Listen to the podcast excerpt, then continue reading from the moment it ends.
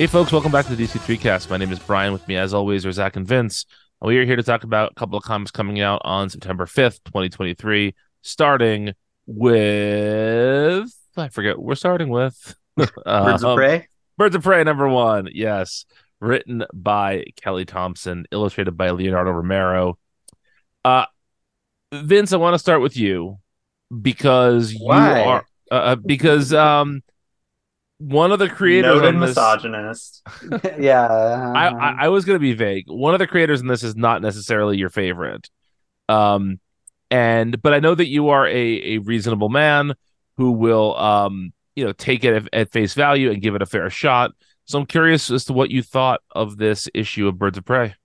I really liked it. Be- best thing I've ever read from Kelly Thompson, easily, I think. And I think I've pretty much read. I think I've pretty much read every number one issue she's ever written. I think. Um, I'm I'm gonna get this out of the way real quick. I was, I was a little worried, just a little, with some of the banter right up front between Dinah and Ali Okay. because there there's like there's one line where she says uh or Ali says I'm sorry I'm going to be useless for you, to you in this and Dinah says oh you're not going to be useless I have big plans for you like please try not to die plans and that's that way of talking That's that's like school of Bendis stuff that I yes, just, it is. I, yes, I do is. not like it unless it's in small doses. And I was relieved that it was in incredibly small doses here. I, one of the things that I worry about, and it's not just with uh, Kelly Thompson, but it's with anybody who writes in that kind of like um uh bantery style, you know, that kind of like MCU Whedon, for lack of a better, you know, if I'm roping all these things in together, all these influences, Bendis, it's that characters start to sound the same or they talk the same or they make the same jokes even though they wouldn't necessarily right Mhm. i was really relieved that that was not that and this book is funny like It is. there's funny stuff in it there's funny lines in it but these characters are funny in different ways and there's different approaches to the humor and I, i'm people can disagree with me but that's that has been a problem that i've had with with thompson's work in the past i think her script here is pretty darn seamless for what it's trying to be which is a putting the team together issue right like Yes. it's not it's by no means is it like complex or deep but it gets the team together in an extremely satisfying way. And yes. the script knows when to drop out and let the action take over which it does several times throughout this book. And it's so appreciated because the art looks fucking fantastic. It's I, I'm I'm pretty much in love with this book uh right from the jump here. So yeah I, I i very much agree with just about everything you said there. One of the things that i think is the hardest about a team book in 2023 is that we've heard every reason for why a new team needs to get together. And specifically like how many birds of prey number ones have we read where it's about putting together a new birds of prey?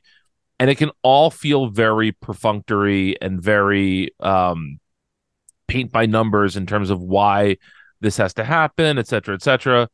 But I thought that the way that this was approached felt really fitting to this specific version of the team. Like Thompson did a really good job of lining up for the reader why Black Canary, even though you don't really know why, but you know her goal is to put together. I, I think they basically call it like a shit your pants team, right? A team that when you see them, you know you're in trouble. And the reason for picking all of the different team members is really smart. I mean, I, I think all of us rolled our eyes a little bit when Harley Quinn was announced as the final member of this team. And yet, I think that I didn't. did- I, I like. I didn't. I like Harley Quinn. So Okay. Well, I, I just feel like it's a very expected move from DC, right? This was this was a team made up of of some pretty unexpected birds. yeah it's, cer- from it's certainly the least surprising move even though it's it's it, Harley is always sold as like some crazy wild card, but mm-hmm. you know, in the in the in the meta narrative of of DC Comics, couldn't be further from the truth. She's everywhere all the time, right? You know, so on but, that on those, but I do like her. So you know, in small doses. So right. But my point was that I feel like, I guess maybe I'll just, I'll just I'll stop speaking for Zach so he doesn't yell at me. Um, I I feel like God, you guys are getting started already. I'm just, just I'm just kidding. Uh, I feel like when I see Harley join the team, my mind goes to like this is to help them sell comics decision, right? It's not yeah. there's there's not going to be a great in story reason why Harley is joining the team. And yet, this book gave a compelling in-story reason for why Harley should join the team. And I, I, it wasn't overwrought. It was a quick uh, sequence that led to that decision, and I, I thought it was really, really well done. And something as small as that impressed me. What impressed me even more was that Thompson managed to, in a very, very short period of time, give all of these characters a very particular voice and a unique voice to themselves. Like it's not that hard to write Cassandra Cain because she doesn't talk that much and she's, you know, deadly with her fists or whatever. But the way that Thompson writes her felt like it wasn't she wasn't taking any shortcuts with the characterization. The characterization she felt very, very true, but it was done with very few words her big Barda is essentially like Thor, more or less, mm-hmm. the way it's written, but it's written in a very clever, very fun uh, way. I thought that every every character is given a unique voice from the first time they really appear on the page. And we'll talk more about the art in a minute, but I want to specifically call out the way that Romeo, uh, Romero rather, and um, and Jordie Bellaire work together here. I think the colors match his style so so perfectly and it just instantly transports me into a place where uh, this comic feels timeless in part because of how how fluid and fun and how effective in its visual storytelling the art is. So yeah, I I absolutely love this first issue. This might be the best number one at DC all year. Zach, what do you think? Well, yeah, you guys kind of already said it all. Um, I, I, uh, unfortunately, I guess don't have a lot more to add about this, which, which is sad because it was a book I was excited to talk about. But um, sorry, bud. Um, yeah, no, I I agree with you on all counts. Um, the art is incredible. I think that um, that Thompson's dialogue it really does kind of toe that line, uh, the Bendis line a little bit, but like like Vince said, it never becomes uh, too unbearable. Um, and like you said, Brian, I think that she has like the voices down for these characters to a T, and like even kind of creating somewhat new voices for them, like especially in the case of Barda and I would almost even argue Cass because like I I feel like since Cass has kind of been back in whatever was it like Batman and Robin Eternal where she kind of really kind of came back into the fold. I forget which of the Eternals, but one of the Eternals, yeah. Yeah, I want to say yeah, it, was, it might have been I can't remember. Um but it um you know, I feel like she's just kind of been there and she is like like you said the quiet one and and you know, I think I think she got a little bit more characterization in that Batgirl series, but none of us really liked that um, very much.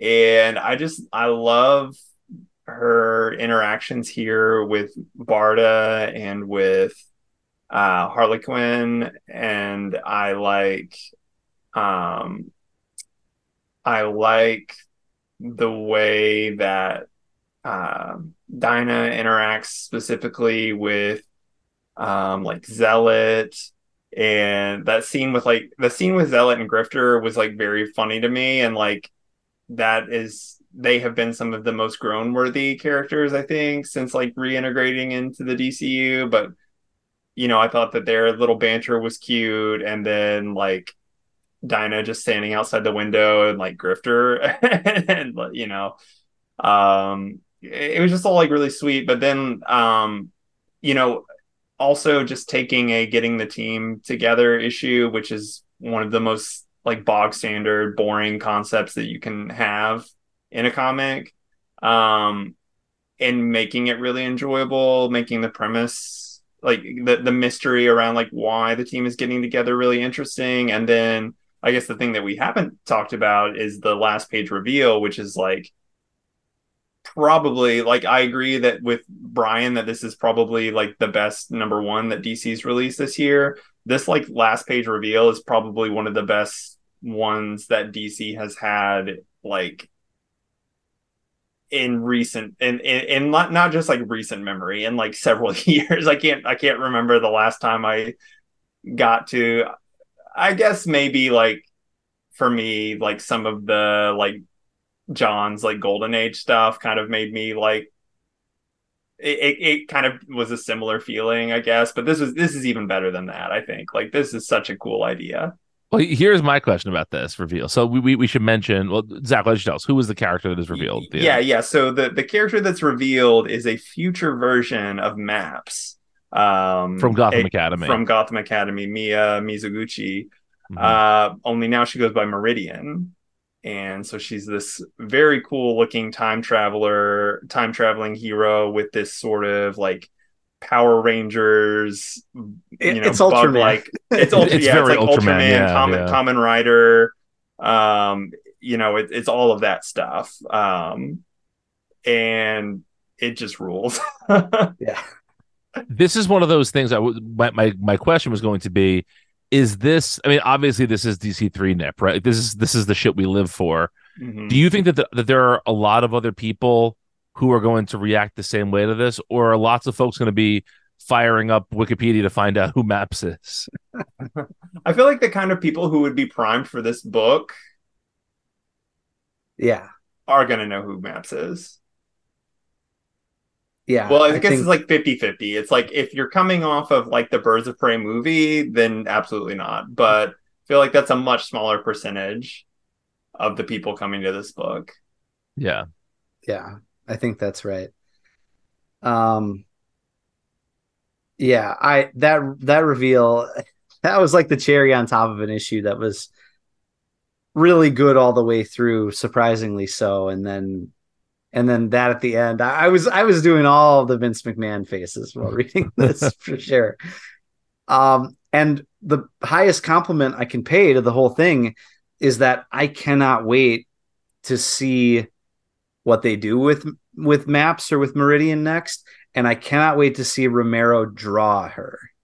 Yes. Because um you know we get the one image of her in this but i you know i have to imagine that some of that sentai influence will bear out in the action i think there was already a little bit of you know there were a lot of ninjas in this issue like yeah, that that double page spread of Oh. of Dinah and Cass fighting the League of Assassins. yes Yeah. Incredible. Yeah.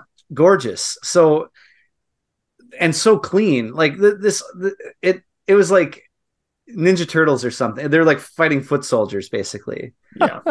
and um the foot clan please the foot clan yeah the foot clan uh didn't they call them foot soldiers in the in the I think they maybe I think they maybe did. Yeah, that does sound right. yeah anyway it's um the foot clan I know, I know, Brian, I know.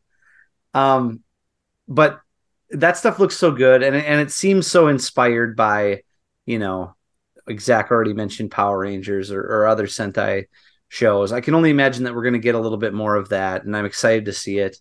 And I, I just think this art looks so clean and so good, and the coloring too. You, you already mentioned uh, Jordie Bellaire.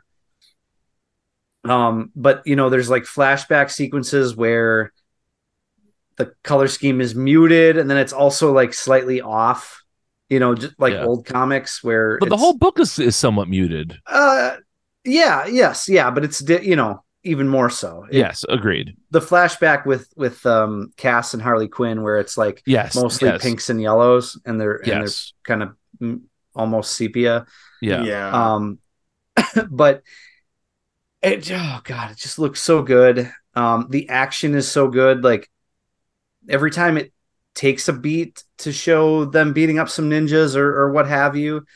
Um, it just looks so good. The action's so clean and clear to follow and satisfying. There's a lot of great, a lot of great like uh, word art, um, doing the the pows and whacks and swoops and all that stuff. You know, um, incorporated into the art that just again, it's pure comic booking. It's fantastic.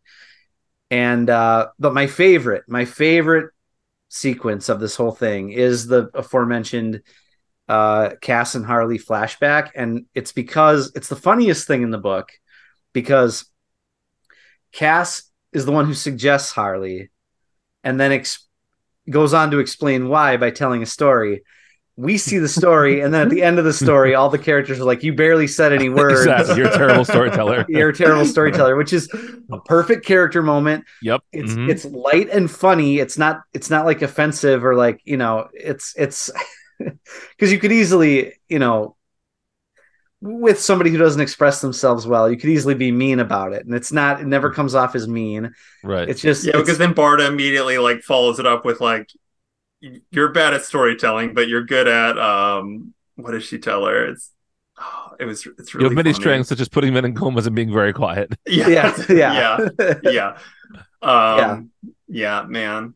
and and not only not only that, but the other really fun thing about it is that it you know it's well established in the DCU that Cass is one of the best fighters, oftentimes elevated to like being Bruce's equal, if not able to beat him. You know, um, now I don't care so much about that, but it's important for the the backstory of this because they also set that up in the in the early in the comic where Dinah says, you know, Cass is one of the most uh, fearsome fighters in the universe.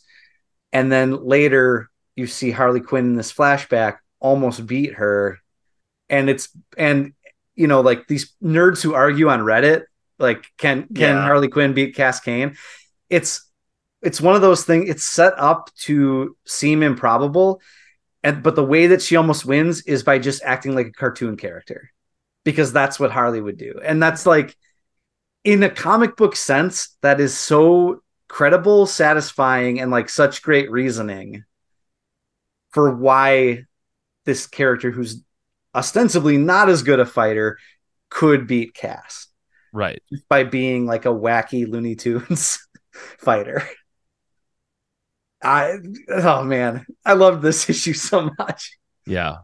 Um, And this is this is like the first real thing in DC that Thompson's done, right?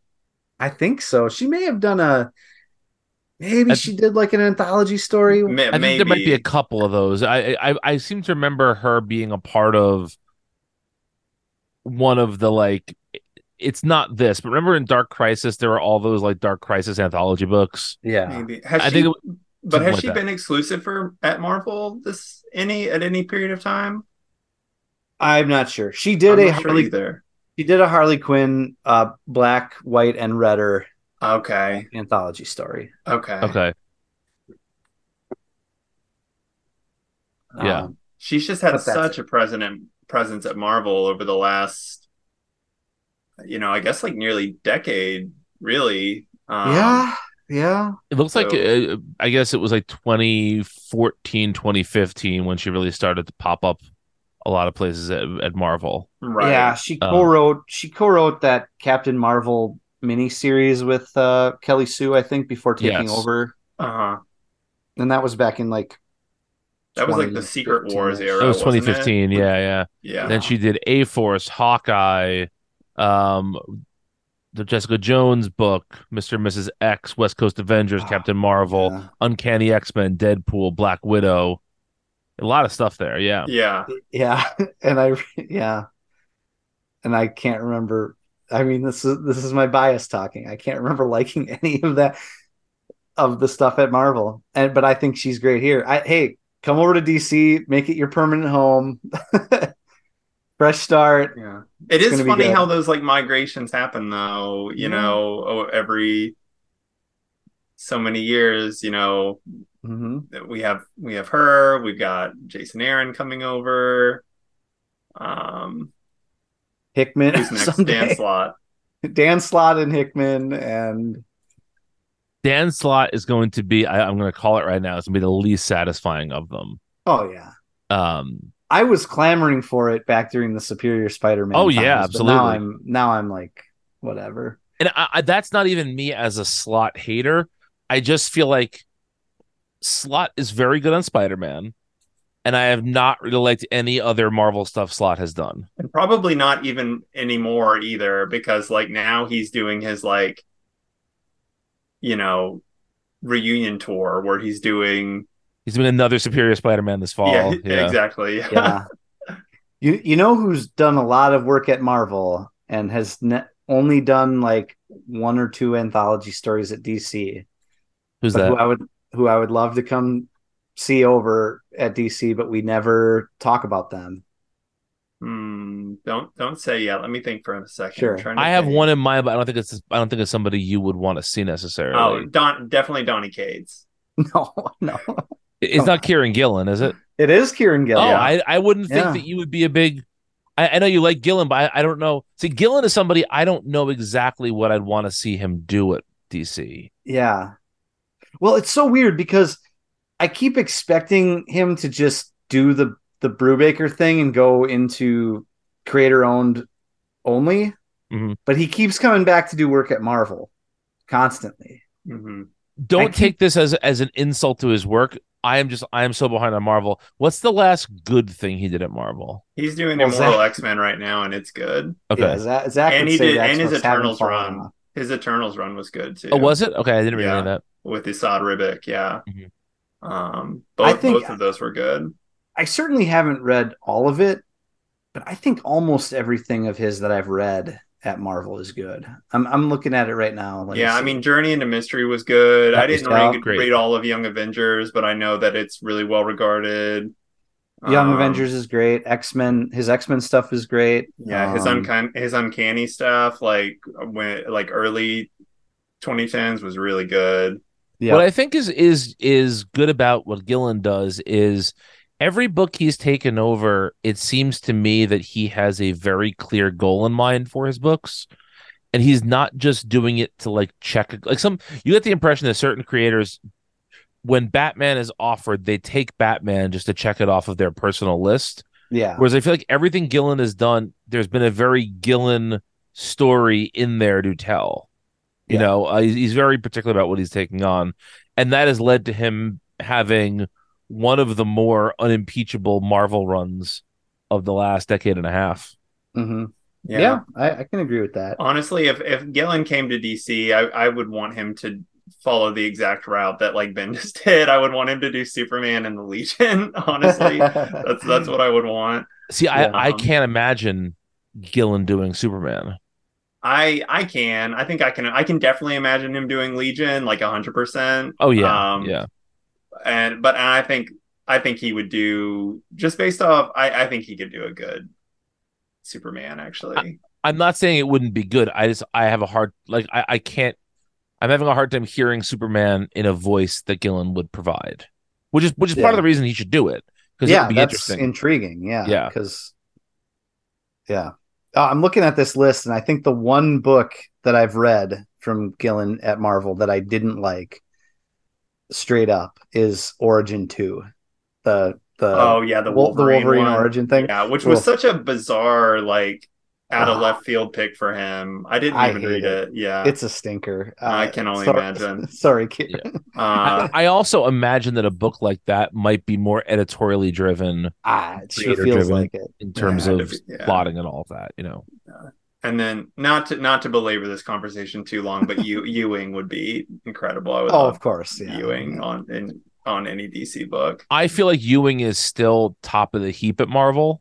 Yeah. Whereas I, feel like Kieron so, too, Gillen is yeah. sort of in the in the second tier of big Marvel people at this point. See, I think I think Gillen, in my opinion, actually carries like a higher profile than Ewing.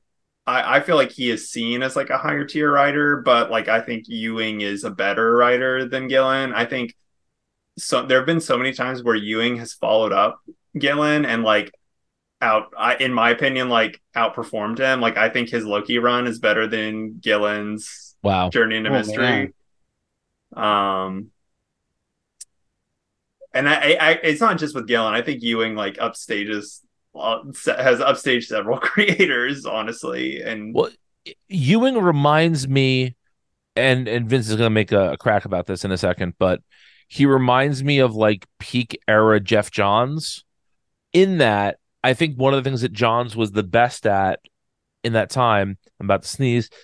Oh, uh, thank you. Uh, nope. there it is. I thought it went away. It was back. Um, I think that Johns was really good at taking what a writer had done before him, keeping the stuff that worked and tweaking the stuff that didn't. And I feel like Ewing has done that to a great effect in Marvel. Yeah, he really has. Um, with a lot of different properties. Yeah. He is the continuity guy in the same way that Johns is. Yeah. Yeah. Yeah, uh, I I am resisting the urge to ask like uh who is this person at this company? At after this conversation because do one do one more. Just do one. Okay. Who when Johns was at his peak his sort of foil at Marvel was always perceived to be Bendis. Uh-huh. So who is the Donny Cates foil at DC right now? I mean it's got to be Tom King right? Yeah. I don't oh, know. Tom King's not really doing like big continuity stuff right now well, yeah, but they are very similar in that they they someone will yell at me for this, but they both take how do how do I how do I elucidate this? They they both take very serious, edgy concepts and make they they think they're being like tongue in cheek or whatever, but it also comes off as very edgy. I'm thinking about how like Bat- Tom King's Batman was, you know, in the very same comic where you could see like uh, Batman having a drink at Elmer Fudd's, which hmm. persisted beyond that crossover issue. You know, somehow, like, yes, yeah or Porky was it Porky Pigs or whoever the I think it was Porky. It, it, was the Batman Elmer Fudd team up, but I think it was Porky's was the Porky's the bar maybe. Yeah. yeah. Yep. I've seen Porky's 27 times this week. I love cable TV. um, um, but uh, uh, but so, so so in a run where or like we we talked when we reviewed King's Batman on the show that like there would be Adam West style goofiness in a comic where like Batman is a, a um the Dark Knight Returns style psycho, you know? Mm-hmm. And and King tries to ride that line and it come to me it comes off as the way that he does it, it comes off as very pretentious and that's Donny Cates to me too where like Cates knows when he's writing uh Venom or whatever that Venom is a goofy character and that like there's goofy aspects to it and it's the edginess is also silly. But then if you read those comics, he's very serious about the lore and the All right, you've and, sold me. You've sold me. You know what I mean? Yeah. Like like yeah vince has like elucidated it so much better than i could for me it's just like a vibes thing it's uh, a vibe it is it is absolutely a vibe but if you don't if you don't ride that vibe, that's how you can explain it, I think. Yeah. Sure, sure. All right. Let's move on. Because sorry. no, no, no. No. We're having I, fun. It's a good discussion. Yeah, I really squeezed yeah. in some Marvel talk into this. I'm happy. Yeah. yes, you did. you got any, got any one piece uh anecdotes for us, Zach, while we're at it? Well, it is funny how when you brought up the power scaling and the Harley being like a Looney Tunes character, because like those exact conversations are going on in One Piece right now, so it's extremely yeah. relevant. Um, so yeah. Any Kingdom Hearts while we're here? mm, no, no. Kingdom Hearts is too quiet. It's too quiet right now. it comes in waves. It does, just like the wanting. The wanting Kagi fucker. I knew you were gonna do that. all right, we're we're hitting all of the fucking uh, bullseyes right yeah. now. So, Brian, do you want me to say against all odds? No, it's all right. Thanks. What's the other one you do? It's it's band. Well, that's, that's a comedy. Yeah. That's a comedy bang bang. Thing, yes, it so. is. It is. Um, that's all right. Hello, denizens of Earth 1218. We're the hosts of Make Mine Multiversity, a twice monthly podcast. I'm Jaina. And I'm Elias. Make Mine Multiversity is your handy guide to all things Marvel. Each month, we get into it with long looks at the careers of Marvel creators, characters, themes, whatever. Sometimes that means we dig into all things X Men, sometimes we do a book club for Marvel series past and present, and sometimes that means figuring out which series is our heavyweight champion. Coming down by good old Skylaser to your podcatcher of choice every first and third Friday. Excelsior. Excelsior indeed. All right, up next is Fire and Ice. Welcome to Smallville, number one. This is written by Joanne Starer and illustrated by Natacha Bustos. Um, so I I'm going to guess that I am probably the the highest on the Bwahaha era of Justice League, which featured Fire and Ice most prominently. I, I am not the world's biggest fan of that era, but I, I, I do enjoy a lot of it. Um, but so th- this book sort of instantly hits me in the nostalgia spot where I'm going to guess for you guys that's probably not as true. Is that correct? Correct. Yeah. yeah. Yeah, it's funny. Like my actually like biggest touchstone, like earliest touchstone for them as characters was more like the Death of Superman era stuff. Sure. Sure. Um, which was like post Bwahaha. Yes. Yeah, exactly. Um, but so I had skipped the Power Girl special story that led into this. So I went back and I read that as well as reading this. And I just want to start with a question. And it, it's a question that is obviously informed by this book, but it's a little bit of a broader question than that. So, in that Power Girl special, which has the first part of this story, we see Superman kind of acting like uh, the the dad of the Justice League of the DCU, whatever you want to say, like basically correcting the behavior of Fire, Ice, and Guy Gardner, which leads to the status quo that we're seeing in this book. And my question is for you guys, are you able to dismiss what leads up to the story and just take the story at face value or are you always going to be carrying with you sort of the the reason why this exists i'm going to i'm going to i want to pause for you to answer that before i get to the next part of my question D- do you mean the stuff that they reference at the start of the issue I I mean like the stuff that happens in that in that special. Yes. So I did. Yeah, yeah I didn't read that special. So, but but but you understand but, what but happened I, there essentially. Exactly. Yeah. Yeah. Can, so my point is, if you think that is bad, can you enjoy this? Or if you think that is good, does that color how you see this, even if you don't love this? Like, how important is the prologue to this? So I didn't like that special all that much, and I I'll just to tip my hand, I liked this. Um, but I agree that it's a stupid premise to set this up. Mm-hmm. However, where it goes from there, I was invested in and enjoyed it.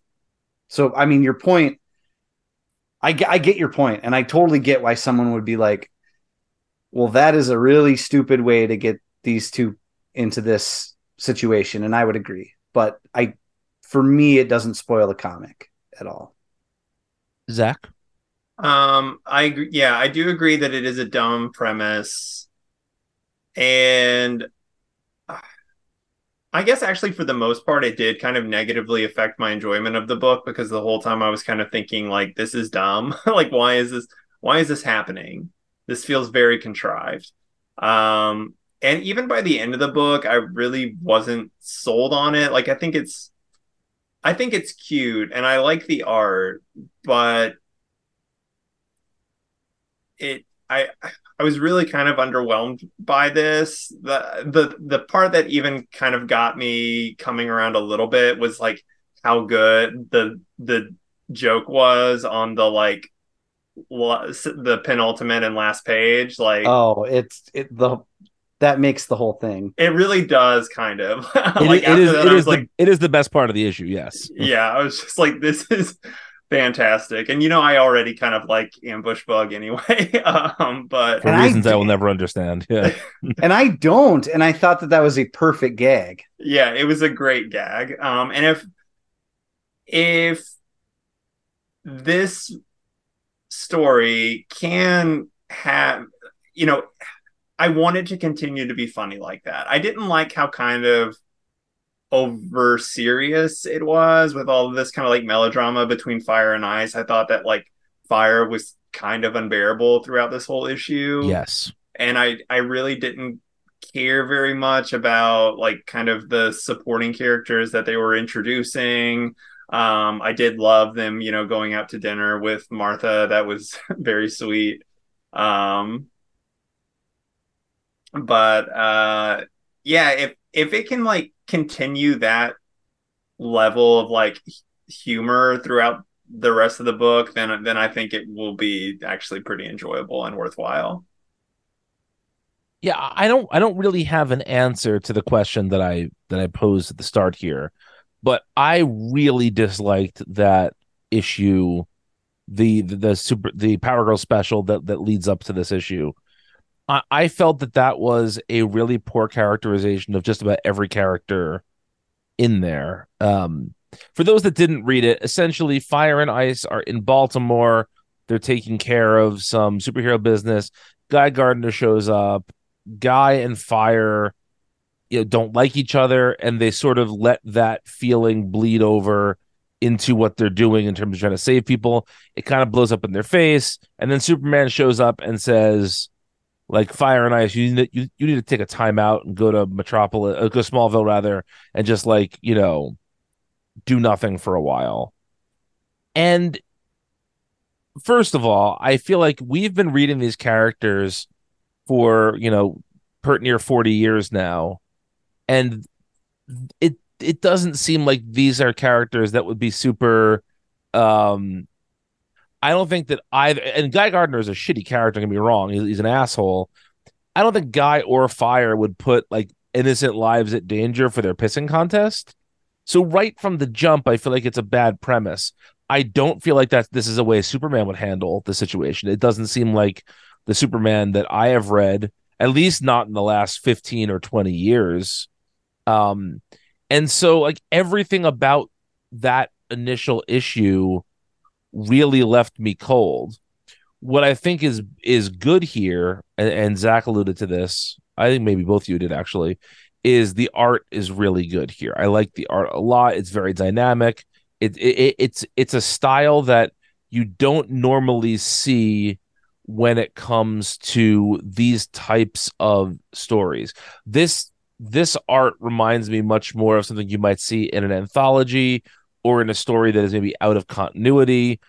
But it's a very it's a very youthful very playful style. It reminded me a little bit of something you might see in like a, a lumberjanes type book. Yeah, mm-hmm. yeah. Um, or it's or, or babs tarr's uh, batgirl. You know what you know what it reminded me of and part of this is just fire having green hair but it reminded me of leslie hung's work in uh snot girl from image. Oh yeah I did not um, read Snot Girl, but I, I'm familiar with the with the with the visuals enough. Yeah, yeah.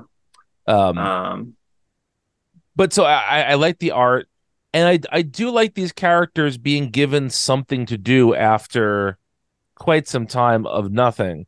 I just wish it was almost anything but this. Well, it's also it's also like even kind of more egregious, Brian, like because they they double down on like the fire fire as being this like really irresponsible person by essentially doing the same thing again mm-hmm. with like putting out a call basically and killer shark coming or whichever king, shark king based shark. king shark yeah uh coming and like you know potentially laying waste to to downtown smallville or whatever um so it's like belaboring the point even yeah yeah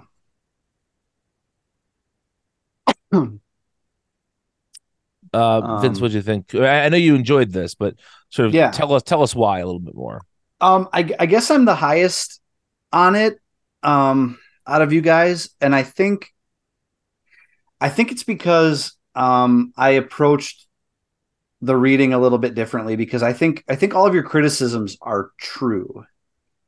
Um, and I know your argument against me is going to be that there's not enough uh, gags or it's not enough of a gag book but I read it as a gag book. I read it as like um, this is supposed to be uh, light and you know it, it's going to feature scenes of Ma Kent forming a book club or inviting them to her book club and baking them pies and There, there was a good gag in that section where one of the book club members was talking about like seeing seeing Clark up close from behind, and and you see like Martha kind of spit out her coffee. Yes. Yeah. yeah.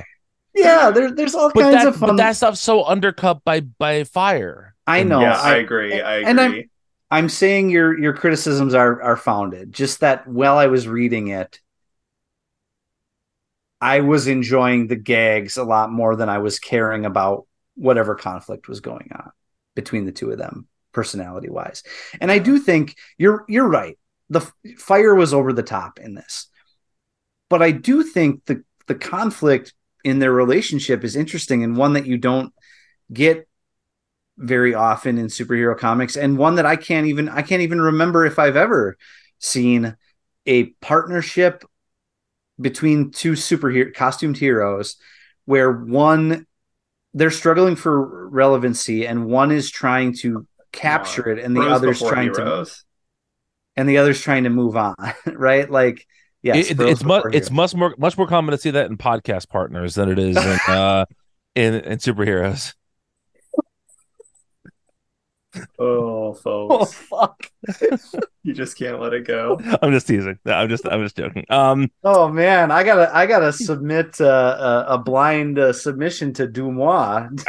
You guys know what that is? I don't, but I'll, Okay. I'll, I'll take your word for it. Um Um, no, Vince, my my only my only sort of slight slight pushback on that is have either of you ever read I can't believe it's not the Justice League?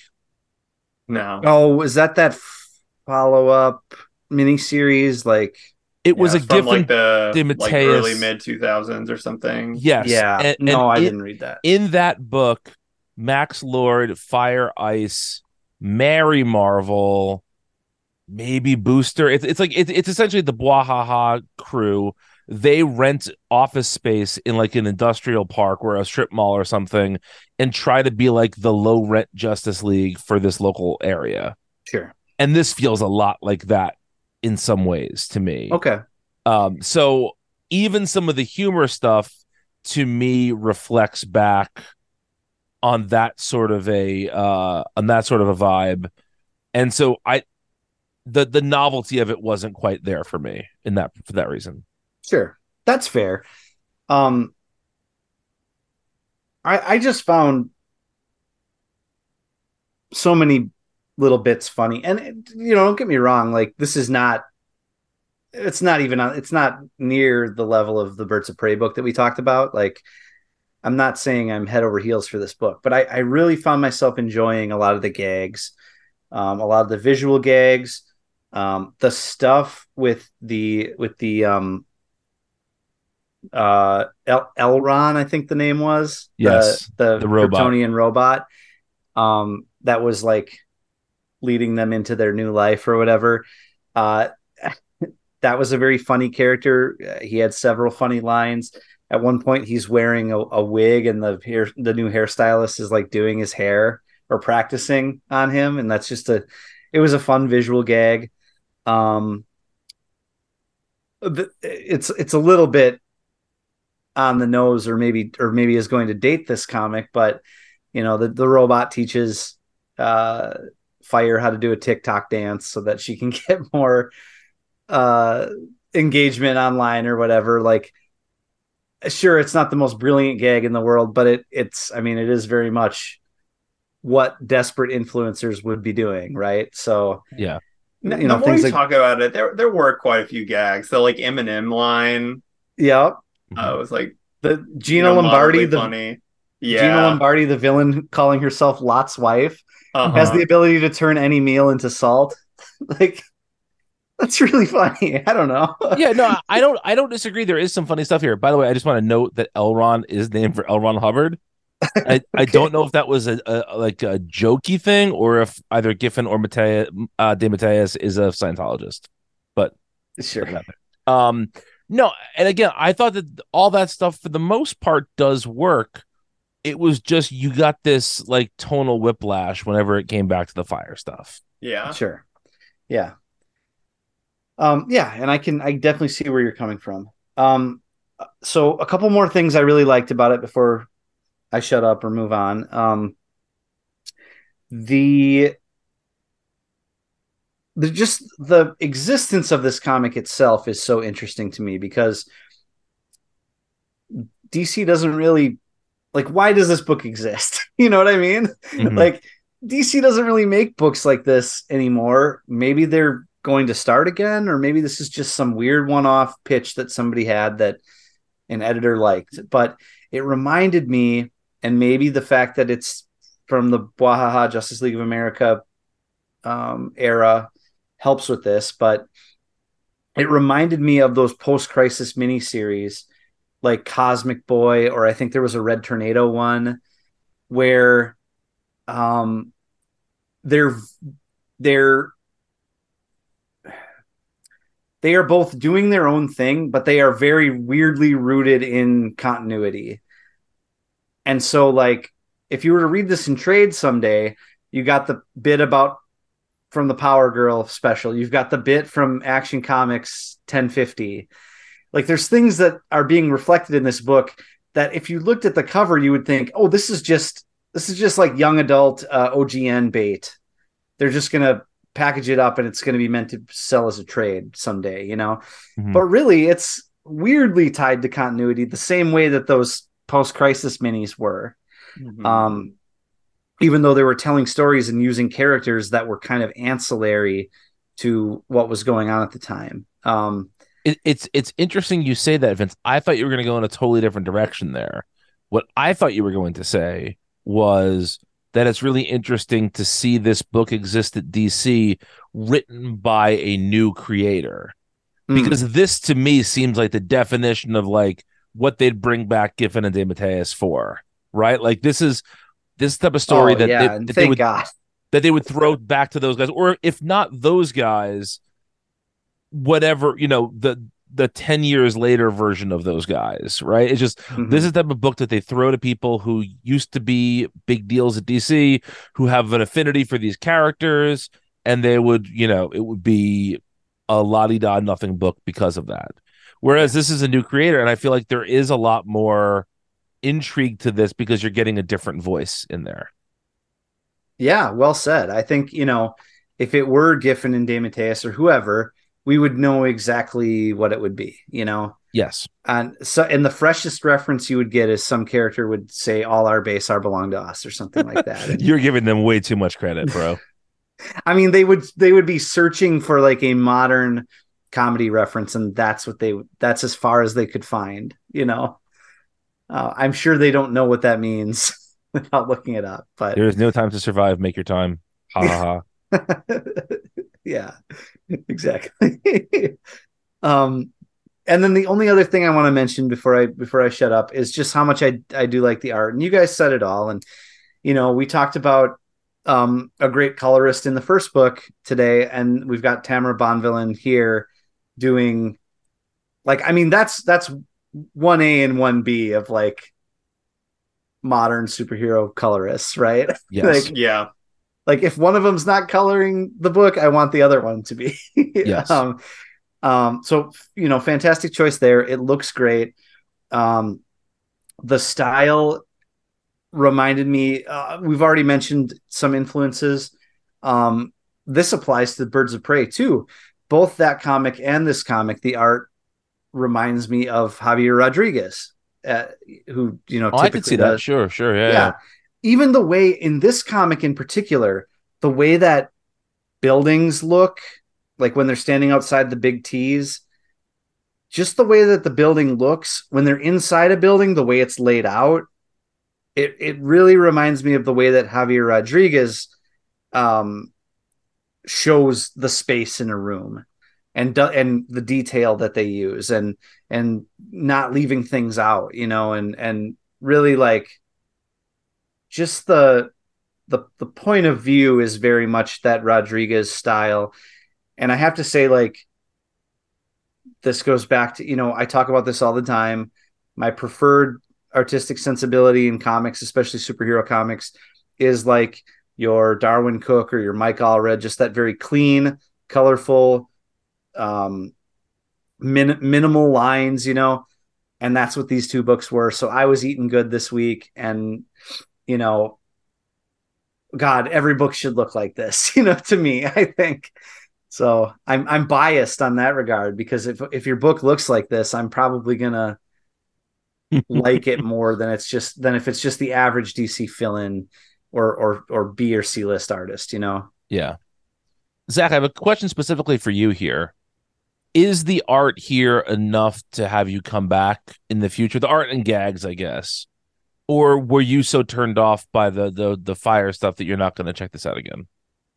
Um, eh, you know, I'm I'm not inclined to check it out again, mostly because like I don't typically come to Cape Comics for gags, gag comics, you know, like I I like that kind of thing more in like manga or like like non like sli- more like slice of life, not like superhero tinge stuff. Mhm. It's just not like really the vibe I like. Um the art was really good but that alone, I don't, you know, like I might like flip through the issues, but I'm not necessarily like inclined to read the book just because of how good the art is. Um, Let, let me let me slightly spin the question differently for you then. If fire wasn't as sort of single-minded and obnoxious in this, would you be coming back? no, again, again, probably not, just because like this Okay. isn't the kind of thing that I really like from Cape Comics, or like not that I don't like it, it's just not the kind of thing I seek Sure, out sure. Yeah, okay. necessarily, you know. Yeah. Um, so, but I'm glad it exists. Honestly, like we need these kinds of books and we need these characters to be highlighted every once in a while um so like you know like i said it's not necessarily made for me but it's technically i think aside you know complaints about the fire characterization stuff aside i think it's technically quite good Yeah, I, I think I fall kind of in a similar uh, place to you. I don't know if this is necessarily a book that I would have been like. There are certain books when they when they come out, you know, when when they get into our box every week, I make sure to read them right away.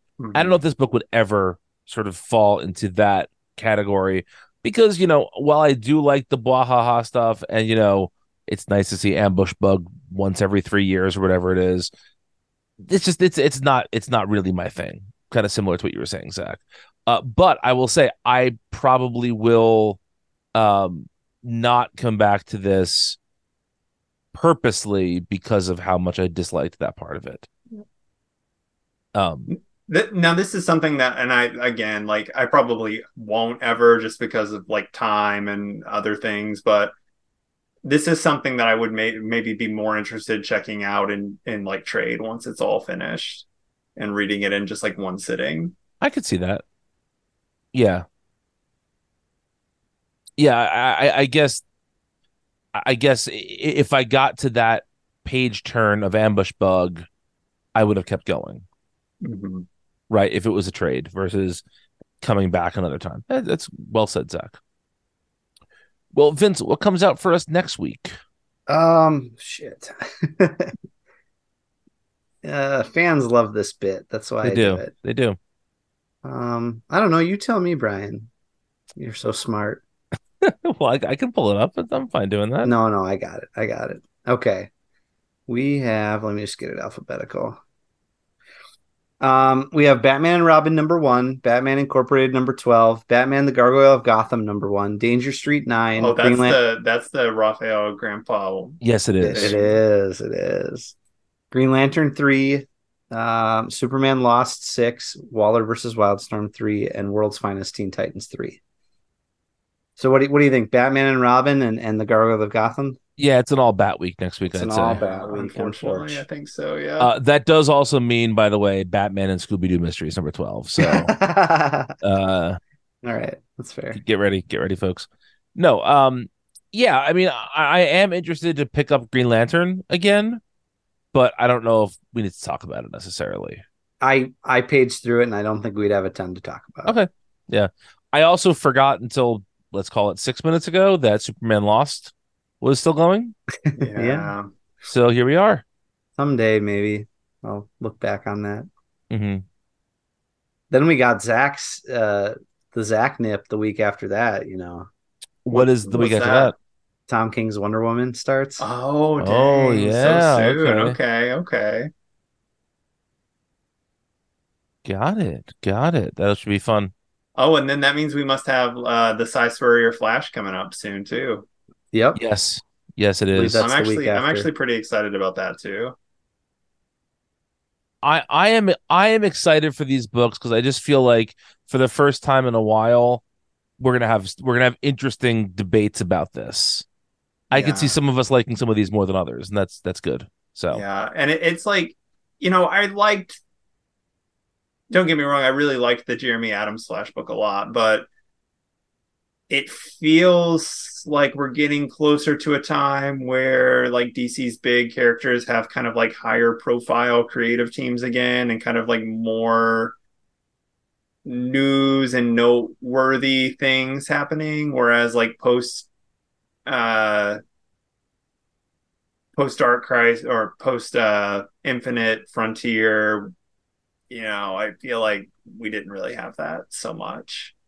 Um, so that's that's an interesting point. Um, I I I wonder if there was a feeling like we needed to rehab some of these characters to get them in a place where then you could do that book, probably that sort of yeah, bigger think, tiered book. You know, I think so. Yeah. Um, interesting, yeah. Well, if you have to find two thirds of us, uh, we are on social media. I am at Brian is an app. And I'm at the Woke of Z. If you need to find Vince, and we've established Vince is on Blue Sky, but we'll not tell you what his Blue Sky handle is. Um, if you need to find him, he is. Let's see. What what are you doing this week, Vince? You you you give yourself a little a little stinger here. Um oh shit. I actually had something for this. Oh, did now I- you? I, did. I thought like I would tell people what I nah now I don't know what I'm um you should I am uh I got nothing. Vince is taking I- a class at Second City to get better improv skills to make go. this bit better in the future. You, Uh, you should watch the potato chip sketch from SNL starring Will Forte and Jason Sudeikis. There you go. Thanks for listening, folks. Talk to you next time. Goodbye.